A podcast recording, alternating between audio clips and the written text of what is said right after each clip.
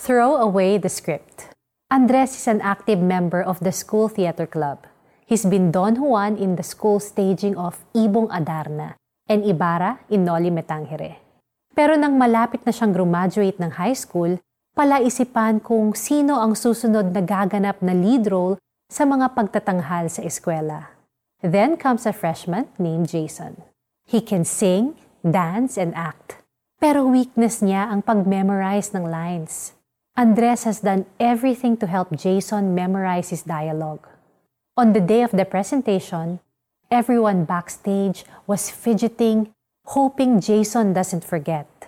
When asked by Andres what Jason plans to do if he ever gets a mental block, Jason says, I'll throw away the script. Alam ko naman ang mga eksena by heart. Mag-a-adlib na lang ako. Some of us are so tied down by a script. Nauutal tayo kapag may nakalimutan tayong isang salita linya o paragraph kapag nagsishare tayo sa ibang tao tungkol sa Panginoon.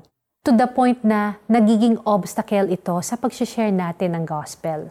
We are so dependent on the script that if we forget a portion, we no longer know how to proceed.